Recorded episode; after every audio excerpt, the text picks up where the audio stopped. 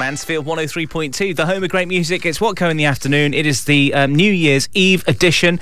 And what happened about 10 minutes ago, can we just keep that between me and you, please?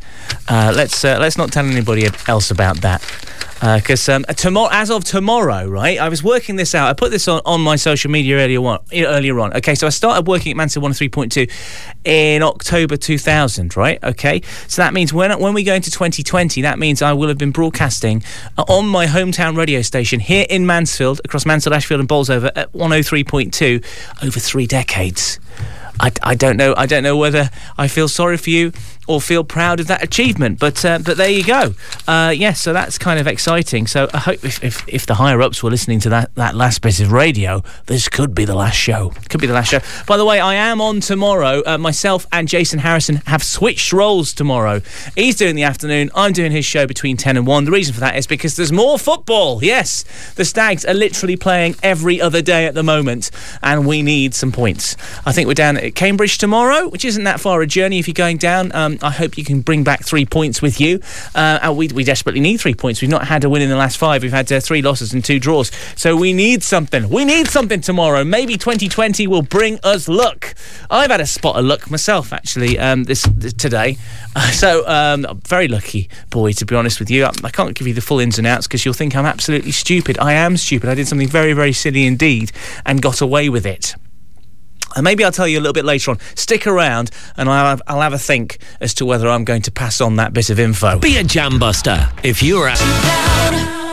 It's Mansfield 103.2, the home of great music. I'm going to tell you why I'm feeling incredibly lucky today. I'm going to tell you because hopefully you will learn by my mistakes. Okay, you will go. I don't want to be like Watco because he's a blooming idiot. So here we go. This is what happened last night. So so last night I I, um, I was in my car and I thought I'm just going to top it up with a bit of petrol. So I go um, to a local petrol station quite close to me, and you go and fill it up, and then you drive your car up to a little kiosk area, and you pay the lady through uh, the window or the man through the window and so I got my wallet out of my pocket, and I got. I, I think I paid uh, by card, so I did all the tippy tippy tippy beep. Did that, and then I didn't. Obviously, I'm sat down. I'm I'm all sort of glued into the car, not glued in. I don't use glue to stop myself from falling out of it. I'm obviously all um, strapped in as you do, wearing the seatbelt.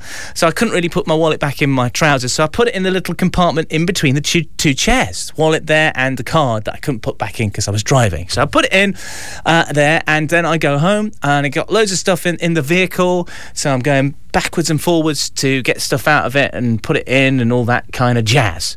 Okay. So um, I do that, and I come in, and then I have a, a nice evening. And I watch a ridiculous old sitcom from the '80s with um, with Bruce Forsyth in it, and I go to bed, and I wake up in the morning, and um, then about 10 o'clock ish, a fella came to um, make my jukebox work again because it broke over the New New Year's period, uh, over the Christmas period, just before uh, just before the weekend, or at the weekend actually on Saturday. And I said he came over, sorted it all out, and I was like, "Oh, thank goodness for that." This is good news. Uh, and I was like, how much do you need to pay? And he said, oh, pay me this. And then I went to go and find my wallet, which I couldn't find in the house. Okay, so where do you think my wallet is? I'm thinking the last place I had it was at the petrol station, so it's in the car. And then I was like, oh my God, it's in the car.